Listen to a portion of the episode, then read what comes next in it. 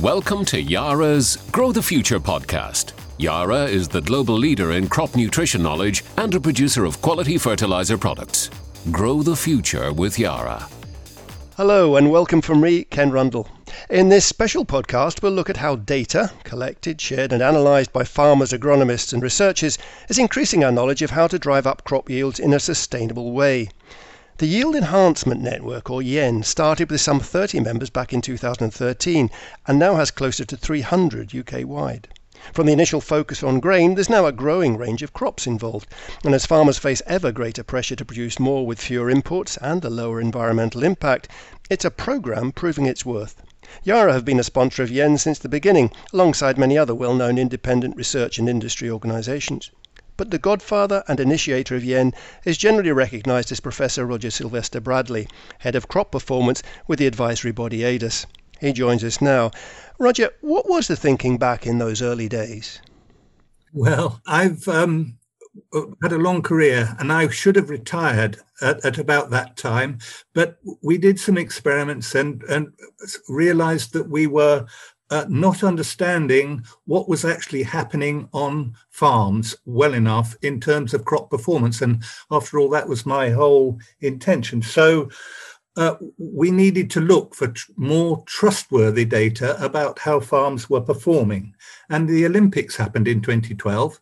And we thought, well, it, the Olympics have trustworthy data and it, it's come through competition. Why shouldn't we have a crop competition? And everybody, if they're going to compete, will have to trust each other's data. So that's what we organized in the end. It was initially just for a bit of fun, but then we did add some measurements that would help us explain why the winners won and why other people didn't. So, what is the data we're talking about? And, and I suppose over the years, has what you measured changed much?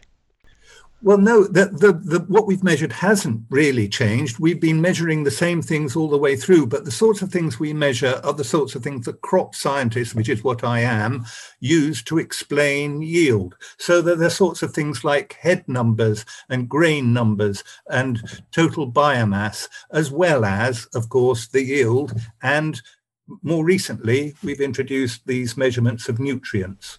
But coming back to your need to, to know what's actually going on farm, it's also the area that the farm's in and, and so on, because there's so much variation across individual farms in a certain county, let alone in a, in a whole region. Absolutely. The, the, the, the thing we've really discovered is how different farms are. There's a big farm factor for almost everything we seem to measure for the, for the yields themselves and for the nutrition. Uh, and so we need to understand that farm factor because it can be just neighboring farms. One seems to have high protein, one seems to have low protein across the board. And that's to do with things like soil type and nutrient inputs. Well, yes, we don't fully understand what it is due to. It's something we've got to sort of just farm by farm, I think, has a responsibility to understand their own uh, variation and where they sit in the spectrum of variation. You know, we have huge variation for all these things at farm scale. So, you know, we see yields varying from five tons to 16 tons. It's a huge variation. And the key thing is this information is shared. The farmers involved in the scheme are able to, to, to benchmark their operation against other, it's anonymized, but it's other data. Correct, correct. That's exactly the the, the thing. And uh, we all sort of think of our own data as being something we should protect. But if you can anonymize it, then it's much more powerful to share it and just so that you can see everybody else and you can see yourself in relation to everybody else. It's so powerful to compare with just keeping your own data to yourself. You know, if you send your uh, grain to the lab for analysis and just get one number back, it's not at all useful. That's an important part of the system is the support offered to Yen by Yara's Lancrop Laboratory. And a key part of Lancrop's workload involves gr- that grain analysis you've just talked about. How significant has the shift to grain analysis been for Yen? Well, it, initially we just introduced it as a as a an extra measurement that we thought might be interesting. But as time has gone on, we've come to realize it's pretty fundamental. When you measure the nutrients in grain. You're actually measuring the total ultimate success of your nutrient management. So it is the definition of success or otherwise in nutrient management. So it's really significant. You know what the inputs have been, but also, of course, what's coming off the field with every load of grain that goes down the road. Absolutely. So you can, can relate one to the other, and you know if you if you see things are are, are not are going wrong, you can have a way of putting them right. But at the moment, if we don't do grain analysis, we're pretty much working blind. Now, I've heard the term full spectrum grain analysis linked also with full spectrum leaf analysis. What are they all about? Well, there are 12 essential nutrients for any plant needs 12 and one or two uh, more for some particular species. But, but for cereals and oil seeds and pulses, you need 12 nutrients. So comprehensive grain analysis means 12 uh, nutrients are analyzed. And that's what Lancrop and the other labs all uh, report on, on grain and on leaves. But of course, when we analyze soil, we only get three or four that's a, I was going to ask that. How, how does this type of analysis compare with soil analysis? Because it's a topic I'll be covering in a future podcast. Yes, well, um, I mean, soil analysis is all uh, an essential part of understanding nutrition. Um, but it does only tell us the pH and uh, and obviously pH tells us about the availability generally uh, of nutrients but uh, and then it tells us about pK and mg but but what we believe we need to understand is all the nutrients. And, and a lot of farmers appreciate the value of that because one nutrient may be holding back the, the usefulness of the other there's still a lot of understanding required of this. It, it we've been studying crops for generations, but uh, we still there's an awful lot we still don't know. Absolutely. The, the, the yen is very much a learning process by everyone. I'm a scientist. I, that doesn't mean I know everything. That means I know virtually nothing. I just know what to measure. So that's one of the things. After what eight years, you've you've learnt from the from yen. Uh, what other things do you regard as benchmarks or, or as highlights? The most important thing is this learning by sharing. That's the the the top headline discovery that's really hit me, you know, from the point when I should have retired. And what is energizing me now is that we can help with the ends and with the yen type approach for anything, for yield, for nutrition, for for we just introduced a yen for uh, zero called yen uh, you know going to net zero so we can learn how to make progress and we've got goodness me how many challenges have we got coming to us with with the loss of support for farming. Uh, we've, we've got a lot of learning to do, and we're going to do it fast, fastest by this learning by sharing. And in negotiating with government, because uh, so much depends on government policy, and with negotiating with government, you need data, you need facts and figures, especially if you're handling the treasury. Absolutely, Ken. Yes. you know, it's going to be it's going to be payment by results in future, and and you need to be able to prove things but and and I think you know the farming industry can tell government useful things with these sorts of data. The more people we can get involved, the more powerful we'll become. I suppose the other question all of this begs is what so so what is the potential for the future? You've just uh, alluded to a couple of things there, but I understand there's even international interest.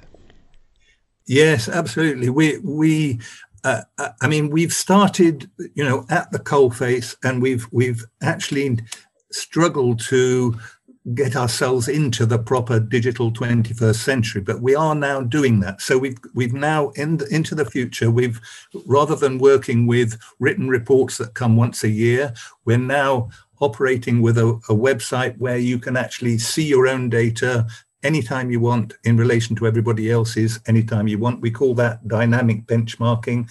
And we've got uh, other yens, as I mentioned, to do with net zero, to do with, um, well, the, the same sort of philosophies affecting our crop protection community as well. But but also we we've got interest from North America and and in Europe. How difficult is it for farmers to service all this data collection? I mean, obviously it's dependent on samples. What, what's the process for that? People understand, I suppose, the uh, uh, will have their grain tested at the mill or at the weighbridge when they, they send it into the sale. But what goes on?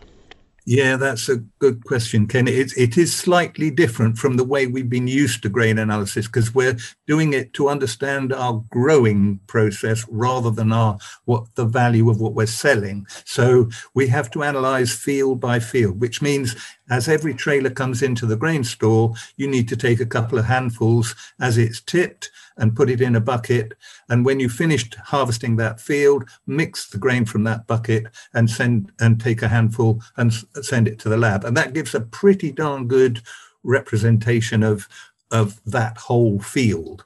Um, and and if we can take these records, you know, we get the yield from the field, we get the grain sample from the field, and we have the agronomy for the field. We start building a database. It's not, it's, it's unfortunate at the moment, we haven't got slick systems that get people's uh, crop recording schemes to connect in with the yen, but that will come. You've mentioned nutrition clubs before. Where do they fit in?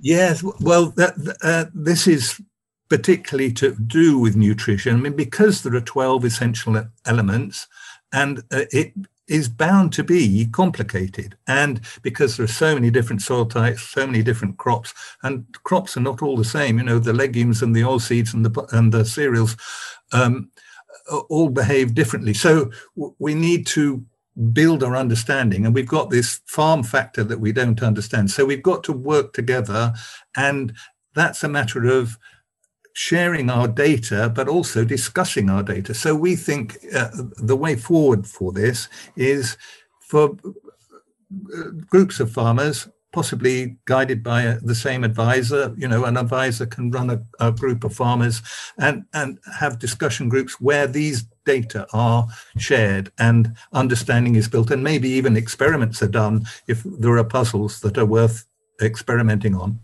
What ex- what's your experience of how farmers have got to, got used to the idea of sharing this information? The arable sector has always been a lot better than the, the, the traditional hill farmers and, and, beef farmers in the past, although they're changing. Um, but nevertheless, it, there must be one or two folk who come into this a bit wary.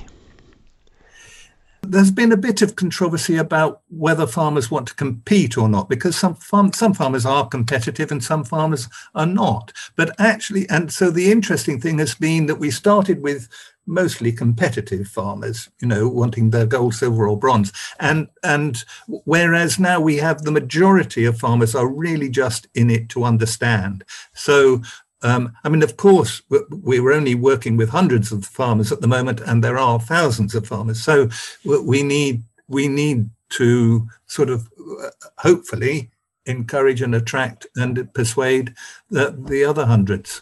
And if they want to get involved, what do they do? If they want to get involved in yen, I hope you can you find it easy. You just go onto our website, just Google yen and nutrition, and that will take you to our website. And and there is a page there where you can uh, read all about it. You can uh, enter and um, you know if you if you enter you can pay online. You you get your your sample kit sent from the lab and your reports will come. You'll get you'll get three different reports we've talked about farmers, but obviously you're talking about farmers and advisors, agronomists, whatever. It's it's very much a team operation as far as yeah. the data. The, yeah. the actual amount of data is pretty large. Yeah, it's it, well, it, we've just put all the YEN data into one single database, so everybody can see everything. You know, anonymized, but everybody who engages in the YEN. and we've got something like uh, three quarters of a million bits of data in there. So it's there's a lot of data, but it's all nicely organized so that and with this benchmarking idea, you can go in there and look at your data for any particular measurement, compare it with everybody else or subsets of other people. So I suppose to finish, Roger, what's pleased you most about the performance of what is, in a sense, your initiative in launching Yen back in 2012, 2013? Well, I I mean the the first thing that's pleased me is we're still we're still growing. I mean, I I've never had a project that lasted eight years before, and and this one is only just beginning, and we've done eight years. So uh, it clearly, you know, we're growing. Uh, year by year, we we started with the 30, we started with just six sponsors, of which Yara was one. And, and now we have over 40 sponsors. We have hundreds of, of farmers involved. We've got this interest from abroad. So it, it really is a very exciting time, and I have no plans to retire anytime soon. Well, the longer the period the data is collected, the long, the more data that's collected, the more more information can be extracted, and the more information. So, as you say, an exciting time for a researcher like yourself. Absolutely, Ken. That's you've summed it up very well. Well, I hope so. We've been hearing from Professor Roger Sylvester Bradley, Head of Crop Performance with ADAS. Roger, it's been encouraging to hear how data harvested by the yield enhancement networks are making a difference. We so often hear that data might change the way we farm, but not always how. Now we know. I'm Ken Rundle, and in the next podcast, I'll be looking at soil analysis and organic matter. Join me in a couple of weeks' time. Thanks for listening to Yara's Grow the Future podcast. For more information, visit yara.co.uk or yara.ie.